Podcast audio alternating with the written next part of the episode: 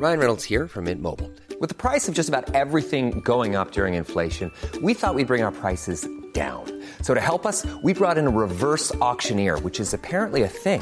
Mint Mobile unlimited premium wireless. Ready to get 30, 30, bit to get 30, bit to get 20, 20, 20, bit to get 20, 20, bit to get 15, 15, 15, 15 just 15 bucks a month. So, Give it a try at mintmobile.com slash switch. $45 upfront for three months plus taxes and fees. Promo for new customers for limited time. Unlimited more than 40 gigabytes per month. Slows. Full terms at mintmobile.com. Hold up. What was that? Boring. No flavor. That was as bad as those leftovers you ate all week. Keke Palmer here, and it's time to say hello to something fresh and guilt-free. Hello Fresh. Jazz up dinner with pecan-crusted chicken or garlic butter shrimp scampi. Now that's music to my mouth. Hello Fresh. Let's get this dinner party started. Discover all the delicious possibilities at hellofresh.com.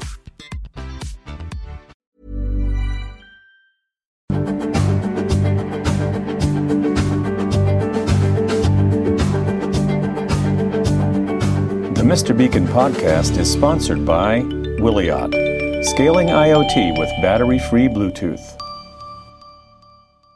Welcome to the Mr. Beacon podcast. This week, uh, the topic is return of the Physical Web uh, Association. So there's an obvious, um, or maybe not obvious, Star, Star Wars reference. We, the, the physical web, uh, for, for me at least, was like the new hope of uh, app free, no typing of URLs, seamless discovery of information about places and things around us. And, uh, and then the empire struck back. Uh, Google, uh, Google dropped it. Um, and, uh, and now we have the return of the Physical Web Association. And specifically, we've got uh, James Grant and uh, Augustin Musi. So thanks, gentlemen, for joining us. Thanks for having us. And this is the first time we've had uh, two uh, two guests simultaneously. Um, Augustin, where, where, are you? I'm currently in Zurich, in Switzerland. And James, where are you? Just north of London in the UK. as, as is appropriate for your accent, and uh, as is not appropriate for my accent, I'm in San Diego. So uh, I've loads of questions for you guys. I, I do want to recap uh, a bit about what is the physical web, and I'm going to ask you basically what attracted you to it, and in that way, hopefully, we can make it a more interesting discussion of what it is, because many people know, but uh, many people don't know. So we'll cover that, and I, I want your analysis of what happened to the physical web. Then, you know, how did you respond to it? And then, what's the news? You guys represent a uh, an association that's uh, doing some really interesting things. Um, Wiliot has just joined it, um, and so maybe I'll talk a bit about that.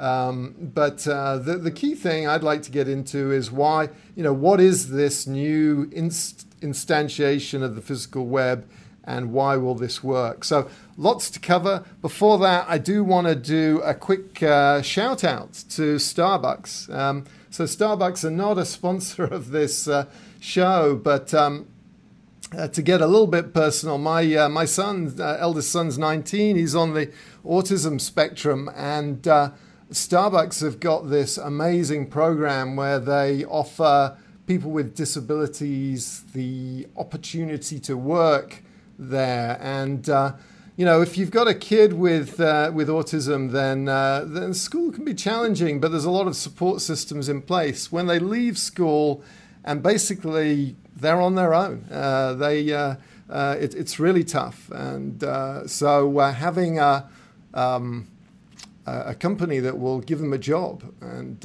coaching and support is, is, is an amazing thing. And the folks here in San Diego at the Dwinder branch have been super welcoming and supportive. So um, uh, uh, congratulations to, to Starbucks for um, you know really doing an amazing thing. So, getting all emotional, let's talk about uh, computers and technology and, uh, and, and, and move on from, from that. So, um, James, Augustine, uh, how, what, what was it that attracted you to the physical web? James, you want to take the start? Sure. Yeah. Yeah. No problem. So, for those who don't know, the physical web is an open beacon technology for information delivery. And in its simplest form, a beacon transmits a very short URL which nearby smartphones can detect and therefore go to the relevant website without having to type in a web address. Um, and it was originally conceived by Google engineers as an open source project. And it was in, I had various incarnations. At one point, it was baked into Google Chrome on iOS, and at one point, it was baked into the Android notifications um, in stock Android. Um, but Google kind of abandoned the project about a year ago, and slowly but surely kind of stripped back that functionality. Um, but nevertheless, there's a lot of people like myself and like Augustin who believe that that was the right approach to uh, using beacons for information delivery, to have an open standard that anyone can use and build upon, rather than kind of very siloed individual experiences. Um, so that's what kind of attracted me to the physical web. Um, and also the idea that although Google abandoned the project, I still think it had very solid foundations, and I still think that there is a um, a really strong need for it in the market. Um, and kind of my goal with inside the organization is really just to see that original vision through. And um, James, what, what, have you been doing with the physical web? Uh, how did you, you it, appealed to you intellectually? Um, uh, I'm assuming you've been using it.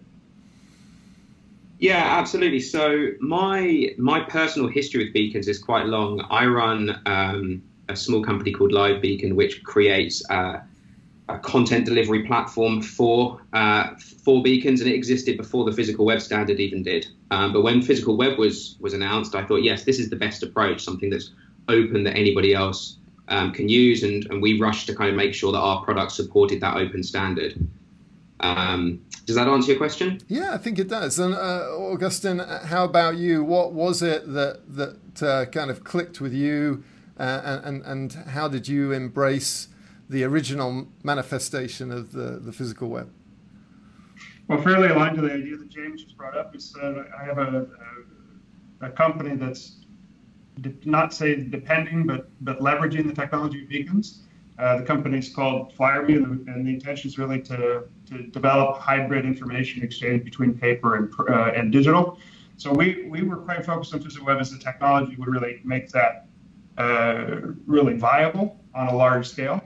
And, and in the in the course of decisions from Google and their changes, it became clear that that you know while they might be leaving it behind, there was a really significant opportunity for us to pick up and steward the direction of where uh, where the initial intention of physical web was was was uh, uh, was going to, to to go. So what for for for the opportunity, I you know, obviously initially I was quite a little, little bit discouraged uh, to, to see that, that Google had abandoned it. And then it sort of turned around the other direction to realize that, that this opportunity not only allowed us to, um, to take it the direction that we would want it to be, but also to open it up more to a community and bring uh, multiple participants uh, without a particular vendor's agenda driving the the adoption of a client, the adoption of the notification logic, or anything else. So it was really kind of this this um, I would say in a, in a nice way a, a, bit of a gift that that Google said, well, I think we're done with it, and, and they handed it over to the committee. So now it's uh, now it's really up to um, partic- participation and active participation by by not only vendors but anyone who wants to leverage the technology that you know, it's it's funny about about the technology itself is not really relevant as much as it is the content behind, right? So most of the most of the engagements that you're going to get with with any sort of um, uh, uh, sensor technology is going to be driven mostly around what what people want to do with it, and and so that's part of where we were initially motivated, um, and then uh, from from our business point of view, and then later to the direction of the actual passion of, of building something that's a bit decentralized. Mm-hmm. And uh, and that that woke up not just James and myself, but several other participants in, that that were kind of building dependencies on their business dependencies on that technology. Some members of the uh, organization had companies, and others were just hobbyists, just wanted to get get involved. And so we have quite, let's say, an active group of people that are that are really wanting to see the now that they understand the vision and the direction, they want to take it a little bit further um, so that's the that's the baseline for it. So, so um, just to clarify, what is the Physical Web Association? Well, uh, so let me answer that question from the, the basis of our our intention is to steward this open source technology and to to gather, um, let's say the the resources and focus that towards not just having something like a, a, a, universal client, which is one of the items that we want to do, but also continue and develop services and support to be a bit resilient. So it's not uh, that that this technology is somehow abandoned by by a corporation later, and then all these companies have invested something into it, and then they're just left behind. So it's a bit like uh, sustainability as a play, and it might be that at some point in, in, the in the future, after we're we sort of get this uh, a little bit further lifted, it might be that the community drives it forward, and we're not necessarily the only participants that, that are sort of stewarding it. It would be opening up to the to the community. So that, in in an essence, is why it's a, an association, and it's also why it's in or why what its priorities are. From the from the idea of it being a Swiss organization, it just happened to be a, a very good location for it uh, that's been tried and tested. So you, yeah, we we sometimes use this as a metaphor. You are Switzerland, and you're literally you are Switzerland. You're in Switzerland, and it's incorporated in in Switzerland. So very that's very much a yeah. neutral party. And uh, and and uh, you know, as an observer of the physical web. On one hand, you know, one of its greatest strengths originally in its first manifestation was, hey, it's been adopted by Google and they can put it right into the heart of Android. But the flip side of that was it was you know, I, I, don't think anyone could imagine Apple saying, "Oh yeah, those guys had a really good idea and uh, they got there first, and now we're going to get on the wagon." It just doesn't happen that way, does it? Uh, so, no, it really. Yeah. So I think there's uh, definitely some benefits in in uh, neut- neutrality. So I, I, interrupted you. Carry on. No, that's exactly what I was going to say. So that's spot on. It's uh, it's it's the advantage of the Swiss neutrality in this case. Uh, it's obviously there's no real uh, dependency on Switzerland besides the organization's uh, corporate structure or structure, and not corporate structure, but structure. Okay. Um, and, and of course, you know, there's a, there's a big future for for sensors in general, right? We know that for sure, and it's a question of being able to open up the adoption of it outside of some sort of specific utility function, right? In information delivery, one of the aspects that James brought up at the beginning was that this is an extremely efficient uh, form of serving up information for for for devices that you carry with you or, or having some sort of engagement. And, and not everybody really understands that from the point of view of the sort of the old school version of beacons right? Where there was an impossible set of criteria to be fulfilled in order to have a relevant engagement. And then by reducing some of the complexity and that's what really physical web does it really it opens up the potential for um, engagement. Now there were some constraints right? There were some constraints that were brought forward and some excuses that Google brought forward as well to say why they didn't see the future in it. Um, and that's not something we necessarily think is unsolvable. I mean, in, fact, actually, we're certain it's solvable. Yeah. Uh, so, in that way, just to frame it a little bit better, um, the purpose of the technology itself is to enable something relevant to happen to not only utility but also, uh, you know, consumers' interest. Very good. So, if um, if this um, if this association is successful, you will have uh, first thing is you'll have some uh, neutral browsers that will take the place of uh, what was there before. Um, tell us what the state of play is there. Yeah, shall I shall I take this one? Yep. Yeah. So um, so Google originally released the physical web app for iOS and Android. This was probably three, four years ago now. Um, and they eventually kind of replaced that functionality with a small widget that was built into Chrome on iOS, and as we talked about, native notifications on Android. Um, but both of those uh, features or functionality has, has been removed now. What we've done is we've rewritten the original physical web app as a standalone application. It's available now on iOS, and hopefully by the time this podcast is released, it'll be available on Android as well. So a universal experience across both of those platforms. Um, but as Augustin said, I, mean, I think like a universal app is is necessary just to give a lane um, a level playing field for content delivery. And so it doesn't matter who you are, whether you're a content creator, a content owner, or a beacon hardware manufacturer, that there is a very, very simple and very, very universal way to use beacons to deliver information. So, at a practical level, um, how does uh, a company that wants to create content for this physical web thing, how do they do that, and how do they make sure that their customers can get to it with this new paradigm? Yes. So as it stands at the moment, it's it's pretty easy, but it could be even easier. Um, so at the moment, if you buy some beacons from any number of hardware manufacturers, whether that's Estimote or Kontakt or Wiliot in the future, um, you can um, use a smartphone to configure that uh, Bluetooth beacon to transmit a short URL. So typically speaking, it transmits a very short URL, and then we use a URL shortener or a URL redirection service online in order to point that to some other content. So that might be a specific page of content or, or whatever it may be.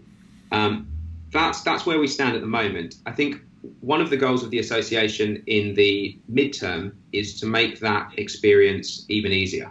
Because it's relatively easy to program a single beacon but it's relatively that, that's quite trivial but it's quite a pain to do that for hundreds of beacons for example. Um, so one of the one of the initiatives we would like to start is a kind of universal standard that we could work with hardware vendors so that um, small organization and hobbyists are able to buy beacons that are pre-configured with the URL that they already have access to. Um, therefore, meaning that you get your beacon through the post and there's there's no physical pairing necessary between your smartphone and the device to configure it. You can configure it entirely via a cloud portal. And, and again, this exists already um, by some vendors to some degrees, but it's quite a fragmented experience. It's dependent on the hardware vendor, dependent on the model, dependent on what you're trying to do it's different. And so we're just hoping to uh, simplify that experience to make deploying beacons as easy as possible. And so, what, what are the physical, what are the web URL shorteners that people can use today? If I'm just a hobbyist or I want to do a proof of concept, what, what could I do today to take the limited um, packet length, payload, the restricted URL length, and expand that into something which is as big as I need it to be? Sure. So um, historically, Google used to offer um, a beacon URL shortener, but I believe they've sunsetted it now. So the previous links still work, but they're no ex- no longer accepting uh, new URLs to be created. Um, there's a number of companies out there that offer URL shorteners, not specifically for beacons, but they can be used for that purpose perfectly, uh, such as Bitly, TinyURL. Um, Alternatively, a lot of people choose to do it themselves, which requires a little bit more work, but it means that the base URL, so the beginning part, is a domain that they own. Um, so it's very common to register a very short but relatively obscure URL and then create some pages on that URL specifically for the purpose of redirection. Um, and lots of kind of beacon hobbyists um, opt for that route. Um, but as I said, that's kind of an additional step in the process that, while not particularly hard, um, as we all know, every time that there's kind of a fork in the road of what you could do, um, it's something you need to spend some time considering and evaluating, especially before you roll out hundreds or thousands of these things. Right. So I think what we really want to do is is paint a very very clear picture of not the only path, because of course there will always be applications for beacons outside of the physical web that aren't relevant, but we want to paint a very very clear and simple path um, for the vast majority of people wanting to use beacons specifically for information delivery. And, and, let's kind of get to a couple of the essential things that make this strategy so compelling for e- even large organizations, um, which is, you know, what is the cost of creating content for the physical web versus the alternative, which is, you know, either you develop an app uh, or you persuade people to type in a URL or tap an NFC tag or scan a, a, a QR code. And you know, just historically, as a consultant, uh, one of my clients was uh, um, San Diego Airport. So they have uh, millions of people, tens of millions of people going through the airport. We put some posters up in the uh, in the airport, which was actually promoting a carbon offsetting scheme called the Good Traveler still running and it's actually expanded to many other airports now. But we had these smart posters and we experimented and we put uh, a QR code on some of them. We put uh, an NFC tag on others. We had URLs that people could type in, and then we had physical web beacons. Uh, and basically, we we had differences in those URLs, so we could track the conversion rate from all of those methods. And essentially, there was a 50 to 1 ratio, 51 to, uh, to 1 ratio. If you added up all the people that typed in URLs, added them to all the people that went over with their phone and tapped the poster, and added that to all of the people that scanned the QR code, you took that number and multiplied it by 50. That was the ratio of visitors to the Good Traveler website uh, between those rather cumbersome methods of discovery and just getting a physical web URL uh, on your phone and, and, uh, and tapping it. So that's one of the reasons why I believe in what you guys are doing, because I've seen that 50 to 1 ratio, and that's uh, incredibly powerful, fundamental to the, to the discovery process. Just for going back to the cost of developing the content, so on one hand, you've got the cost of developing an app. What, what, what does it take to create a website that can be used on the physical web? Maybe a stupid question, but. Not at all. Augustine, do you want to, or shall I? Uh, uh, go ahead, please. Yeah, well, I mean, if you're comparing um, developing an app versus a, a, piece of content to deliver via physical web, it's it's not even comparable. I mean, if you're uh, an organization or an individual that already has a website, then you can use that existing content management system from that website um, to generate a specific piece of content that's not visible to the rest of the website but leverages your existing content management system specifically to make beacon content. That's very easy. Um, but alternatively, you could use any number of free website building software like Squarespace or Wix um, to create compelling beacon content. Um, so it's more, yeah, you're delivering web content. You're not delivering. You're not going through all of the effort of building an application. And there are there are certain there are many decent reasons for using an app over a website, but it's not always appropriate. And I think certainly in this emerging market where um, more and more devices and things are becoming internet enabled, that doesn't mean that every single device in your house or in your business needs its own dedicated app. I think that um, consumers will tire of that quick, pretty quickly. And I think um, there was some interesting work that was done with progressive web apps, which is a which is a technology that's independent of the physical web, which is essentially a discovery mechanism. But but uh, but talk a bit about what you can do with pr- progressive uh, web apps and uh, and and what that experience can be like. And it's funny you should mention that. So the Physical Web Association, our acronym is PHWA because the PWA um, acronym is short for Progressive Web App. Ah. So obviously we don't want any we don't want any confusion there. Um, but progressive web apps are essentially a website that can do a little bit more than a regular website, and it can access uh, various sensors on your smartphone um, and offer a certain level of offline functionality as well. Um, and that's really, really interesting. I mean, one of the one of the things we have on the roadmap for the uh, physical web app is to integrate web Bluetooth support. And uh, without getting lost in the weeds, I mean, that, that essentially means that you could, via a physical web URL, you could access the interface um, for, for example, for an IoT device, a smart home device. But then via the web Bluetooth protocol, it could enable two-way communication between that device, all within inside the same app, the physical web app that is, and that's all without a dedicated app specifically for that appliance. So that's quite exciting. So what does that mean? That means the transport for the content becomes Bluetooth as opposed to Wi-Fi or cellular. Is that it? Or so yeah, so what it means, so the way physical web works, the way traditional beacons work is they're one-way communication. Um, the beacon is pinging out a unique identifier, or in the case of physical web, a URL.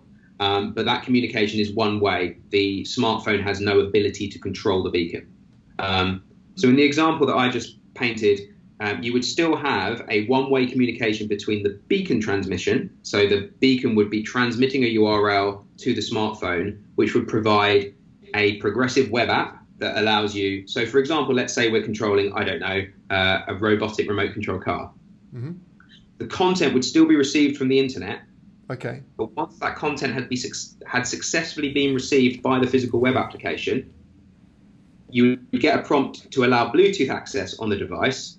And then on top of that, the smartphone would be able to directly two way communication communicate with the smart device via Bluetooth. Oh, okay. So is, is is this the kind of thing where you might use it for like talking to an appliance or a parking meter or something?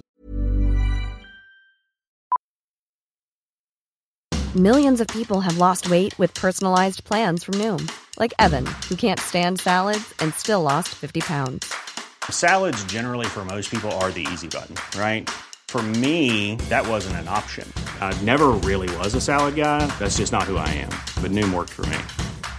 Get your personalized plan today at Noom.com. Real Noom user compensated to provide their story. In four weeks, the typical Noom user can expect to lose one to two pounds per week. Individual results may vary. Hiring for your small business? If you're not looking for professionals on LinkedIn, you're looking in the wrong place. That's like looking for your car keys in a fish tank. LinkedIn helps you hire professionals you can't find anywhere else, even those who aren't actively searching for a new job but might be open to the perfect role. In a given month, over 70% of LinkedIn users don't even visit other leading job sites. So start looking in the right place. With LinkedIn, you can hire professionals like a professional. Post your free job on linkedin.com slash achieve today. Something like that. Yeah, exactly that. It's where it's it's for the scenarios where you need two-way communication, and it's uh, it speaks to the progressive nature of progressive web app in the sense that the initial communication, so the information being received that's one way initially, is the first step, and then it progressively enhances into two-way communication between uh, the, the the smartphone and, and whatever the device is. Okay, so it could be like an alarm clock. You have a web interface to an alarm clock, and you discover it through a physical web URL. Precisely, rather than having to download a bespoke, non-maintained um, app for a Okay. you know non a non-branded alarm clock that you bought a few years ago. Um, for all of these smaller appliances, and you can imagine it happening with toys as well. Let's say you've got an action figure and you can reprogram it with new voices. Again, that's something that's a relatively small amount of interactivity that traditionally would require a dedicated app be developed and maintained in order for that to work. And part of the problem with apps historically as well is that even if they work on day one, um, if you come back to them a couple of years later, the smartphone ecosystem moves forward, and sometimes you end up with apps that are completely non-functional after a couple of years. Yes. Yeah, this happened to me just a couple of days ago. You know that old tool, that toy, the Sphero? Yes. You know, the one that you could control. Hey, great little object. I was really early adopter for it, and I just discovered it while cleaning out an old box. And I thought, wow, I wonder, great, I can see if it still works and introduce it. And none of my uh, modern smartphones could could find an app for it anymore, and they're not supported. So, uh, you know, it's just it's it's it's exactly the point that that maintaining apps in the ecosystem aligned with the platform, aligned with all this, it, it just becomes complex. And uh, you know, these devices um, they become waste immediately because you just don't have any you don't have any software to control them anymore. I, I, I will say that this Internet of Things use case is just one potential application of physical web technology, and actually, it's one of the more advanced applications. And the kind of the scenario that you outlined, Stephen, in an airport where you can receive information from a poster, that's the kind of traditional, um, very easy to get your head around, very simple use case of physical web. Um, but I think the key thing with it is it has to be information that people want to receive. And I think that one of the reasons that, that Beacon, specifically physical web, had a bit of a false start was retailers trying to use the technology for unsolicited spamming, um, which is not a good application for the technology and one that consumers will get tired of very quickly. Instead, it should be providing genuine kind of utility and value. Yeah, so when this was first um, kind of promoted, and Scott Jenson was really the the the, uh, the genius behind it, and took the idea, and I think he basically sold it to Google, and Google adopted it, and then I don't know. We'll, we'll, talk a bit about what we thought think happened, but in my mind, the white blood cells kind of rejected it for probably not very valid reasons.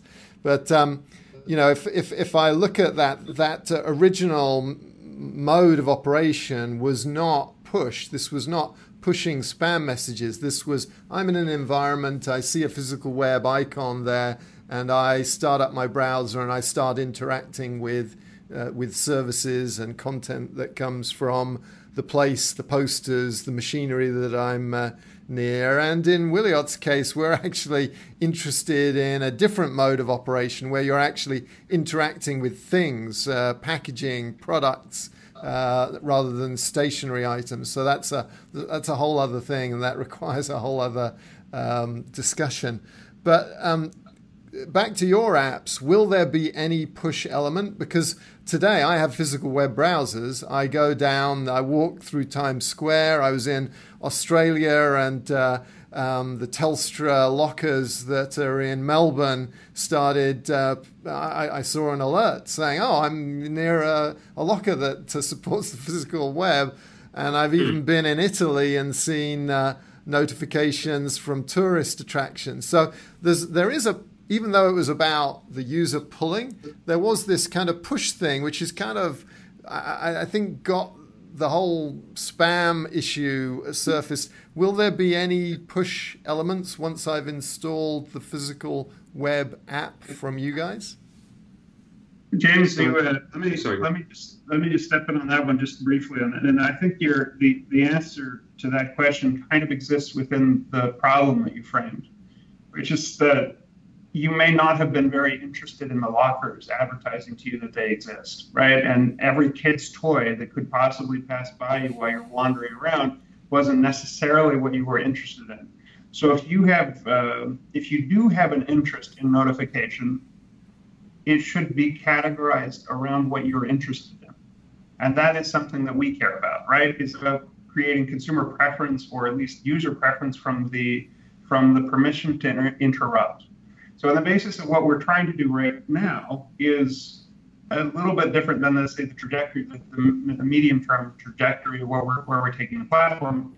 So, right now, if you download the app, it's like a it's a pretty basic uh, uh, universal experience. It's it's elegantly designed. It's really quite in the same style as the original browser. Now, what happens when you provide a little bit more interactivity, a little bit more control about what kind of category, uh, what kind of communication you want to be notified about. And then there's a secondary part about that which is what kind of notifications do you want? Do you never want to see content that is uh, advertising lockers unless you specifically require it? Versus, do you want to just have uh, the ability to browse to it when you're pulling versus when you're wandering through town and you've decided that you want to be notified about uh, let's say, uh, active sales by by vendors of some sort, and providing that granularity of permission to interrupt is is essentially what most uh, um, what most browsers really could not deliver before. They were looking for a universal solution to browse anything, right? And they were trying to handle it previously as well from a sort of centralized point of view. It says, well, you know, if it shows up once, maybe we want to drive how it won't show up again if you've swiped it away. Well, that's still sort of a, a fairly weak level of control for a consumer if you're moving between locations. So most browsers, you know, let's say Chrome's notification system, it, they're really engineered for a stationary user, not an interactive moving user. And, and so we're kind of shifting the gears on that. So in the, the answer to the question on that basic position is we want to provide notifications, but but in the frame of allowing consumers or, or users to, to to select how they want to be notified.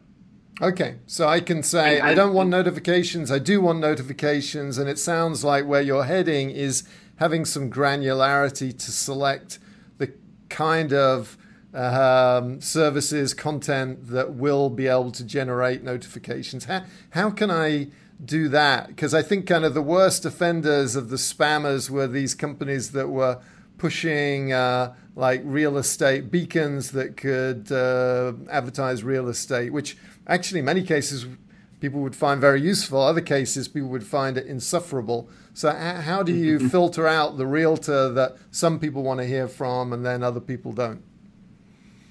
And and yeah, to to answer that, um, we need to build a kind of categorization and ranking system.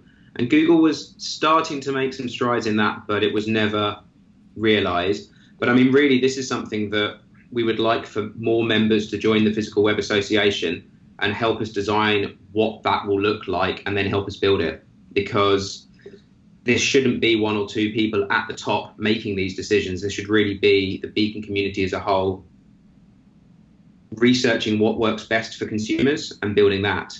Um, and these are these are very very solvable problems. And for example, this might not be the way it's solved, but for example, um, it might be that someone's preference might be that a beacon has to reach a certain threshold of views before it appears in a notification for them. Um, removing some of the clutter. That might not be the way it's solved. That's just by means of an example. But I think very much it's something that um, it's a solvable problem, but but needs to be um, designed by the community. Right. So there's uh, potentially opportunities for categorization of uh, of content that could be used, and then there's this other architectural element that we haven't really talked about. There, there was kind of a there was a, uh, a, a, service um, that uh, ran in the cloud, which, uh, so it wasn't, it was kind of logically, it was a URL, comes from the beacon, and it then, uh, your phone sees it and it, it, presents it. But actually, there was another step. It kind of went up into the, in, into the cloud. Um, and is that an element that still exists in what you guys have uh, developed? Yeah, so that's that's called a metadata service, um, and it's the little bit in the middle that just validates that URL um, isn't malicious, that it's still active, and where it ultimately actually goes, where that short URL ends up. Um, and that was in Google's original specification, and we're still using a metadata service in the current version of the physical web app that we're launching.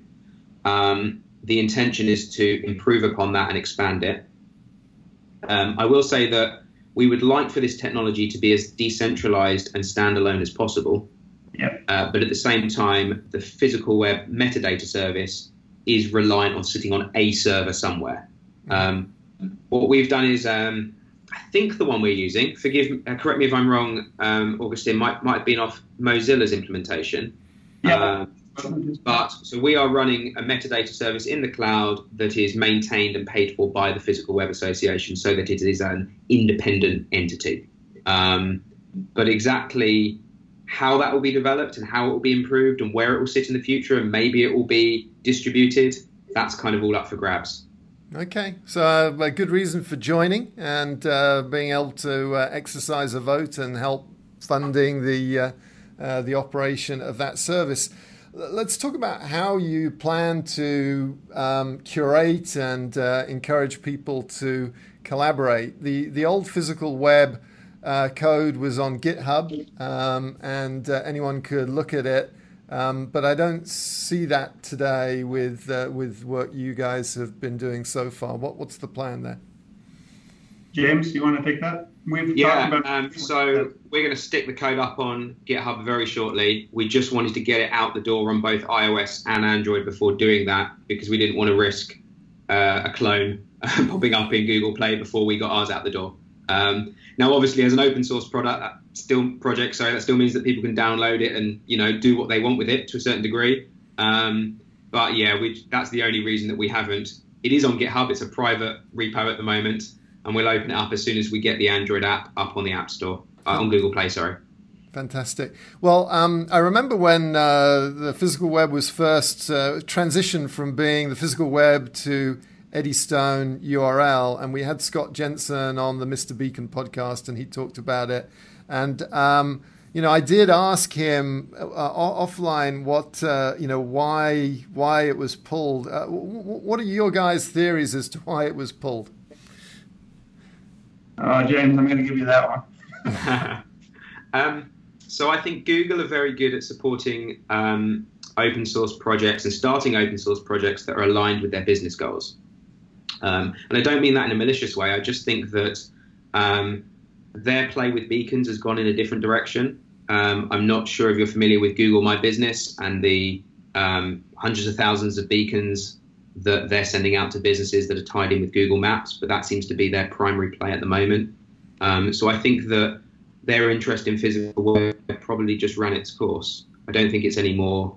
Um, but but I, but I will say that I think the reasons that the, the abruptness in which they shut it down, I think was a bit. Um, unfair to you know only 12 months previously they've been promoting the technology hard and there's there was entire businesses that were built up around it and i think that they pulled the plug with about 60 days notice which i think is a little bit uh, a little bit rash um, and i also think their, re- their, their reason their reason for closing it one of their primary reasons was spam issues i think for the company that kind of fixed email spam and uh, with with Gmail, and also with their primary product being a search engine which filters out spam. I think that's a little disingenuous to say that that was uh, the problem.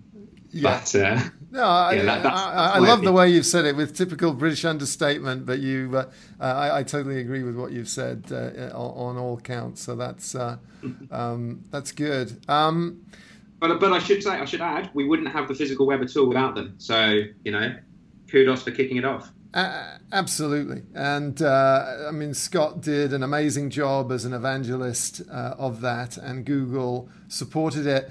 Just to kind of get into the another technical aspect of this. So, what what what is the um, if if a beacon is configured with Eddystone URL, um, which was kind of the way the physical web ended up manifesting itself?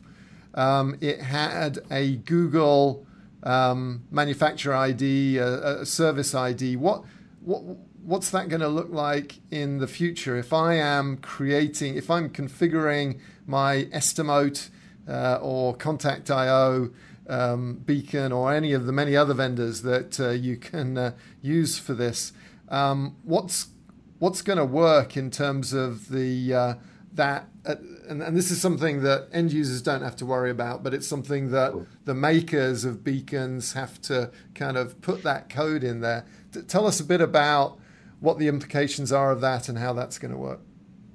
Yeah, I think I think for the foreseeable future, it will stay with the exact same um, protocol frame type as the original specification. It's open source um, and it's backwards compatible with, you know, there is a huge number of um, physical web compatible browsers out there, and there's no good reason to break support with them.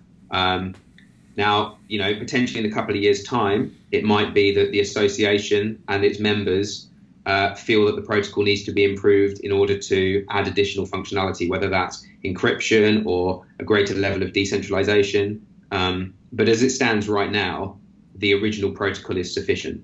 Um, so I don't think there's any good reason to to change that. Okay, that's my that's my personal opinion. But again, um, it's very much when we say the Physical Web Association, it, it is stewarding the original idea. It's not um, the same name but different technology. It's very much taking the original technology and improving upon it.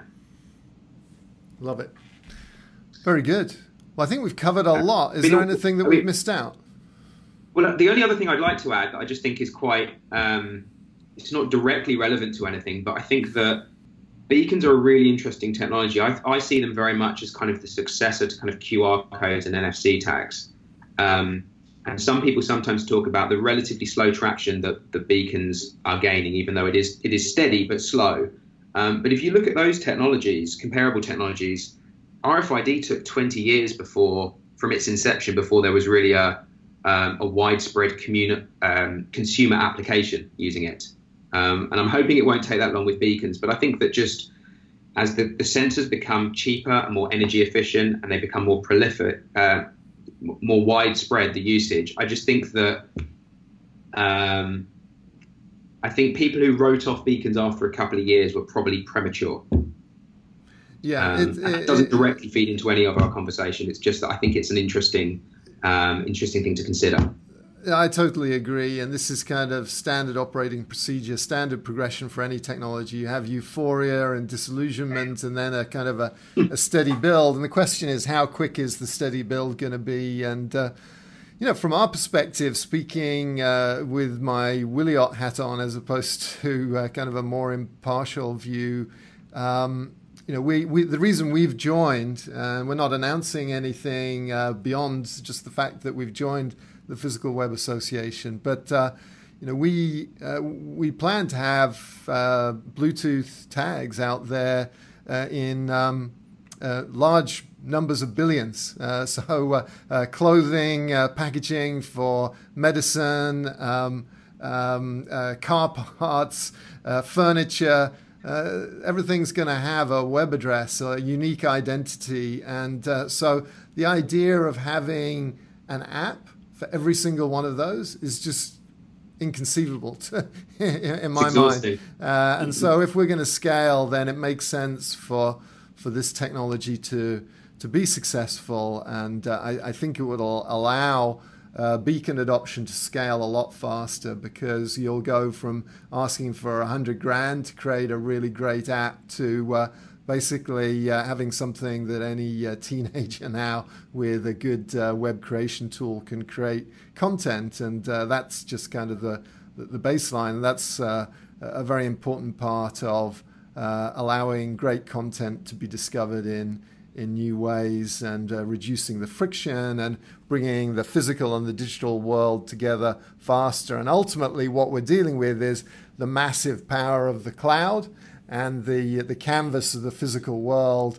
Uh, and so that's you know why I'm optimistic. Plus, you know, we're talking to and engaged and have customers which are some of the leaders in uh, everything from uh, clothing to furniture to telecommunications. And so we've seen this interest from very large companies in solving this problem. So I, am very optimistic. Um, and I love the fact that you're doing this in a way that is uh, Swiss. Um, um, and building on the amazing work that Google did to, to kick this off and hopefully doing it in a way that will uh, uh, appeal to all, all, kinds of companies. So, you know, thank you both for coming on to the show. I think this was fascinating. I'm sure we'll touch base again and uh, uh well done. Thanks for having thank us. Thank you very much for having us. Thank you.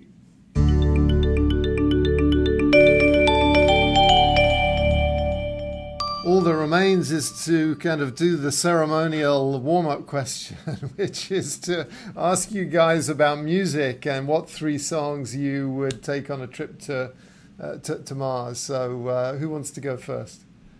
James. James is a music fiend, isn't he? Oh, oh I'm not are? sure about that, but I'll go first. Okay, so I did give it some thought. Right. So, uh, first of all, 2112 by Rush. Oh because it's immense value for money. It's a 20 minute song, so we're only going to take three. I like that strategy. Other people have adopted that in the past, and I think it's uh, yeah. very, very smart. Yeah. yeah. Uh, so that was my first one. My second choice was uh, "She's So Heavy" by the Beatles, ah. um, because it's uh, I love butchering it at karaoke. so you'll be that fun singing space. okay, so you'll be singing along to that. Oh, definitely. Okay. Um, and then my third one you probably had before, but um, it's the song "Go" by Public Service Broadcast. No, I don't think we ever have. No, why? fantastic song. Okay. It's um, it's kind of electronic music, but they're kind of it's cut with loads of real audio clips from uh, from NASA. Oh. It's very space themed. It's a good song. That's brilliant. Uh, I'm going to listen to that. I don't think I ever have. So, uh, Augustine, what about you? So, so I'm a, I'm a bit of a 70s guy. So that that means uh, anything in that category that's Led Zeppelin and Pink Floyd's uh, uh, space in, in in that era. Uh, if I have to pick specific songs, I go for um, uh, "Landslide," which is a Fleetwood Mac song. So that's uh, kind of my era. I don't Brilliant. know if I want to hate Brilliant. myself that badly. Well, so so how how old are you, if you don't mind me asking you? I should be forty-seven or forty-eight, somewhere in that space. That's funny because I'm the same age and I couldn't remember if I was 46 or so. Actually, we won't go into how old I am. Let's uh, let's let's forget that. I, I saw Fleetwood That's Mac at the Hollywood Bowl. I saw them at the Hollywood Bowl and they were just uh, absolutely awesome. My only regret was that I wasn't uh, closer. But uh, um, okay, so Fleetwood Mac. Uh, let's yeah, anything Led Zeppelin, which would be like album four, that whole album would be fine. Anything in Pink Floyd, Dark Side of the Moon, so those okay. So I would be one of these guys that would try to sneak not just one song. You know, I'd try to take the whole damn album because uh, that stuff you can listen to for if you're gonna have to listen to it like twenty thousand times, it's okay. That's yeah. basically as many times I've listened to it already. So why not go for more? All right. Well, so that's us. Yeah. Good. Good. Well, I uh, applaud you uh, both for, for your choices. Uh, thank you very much for indulging us in that.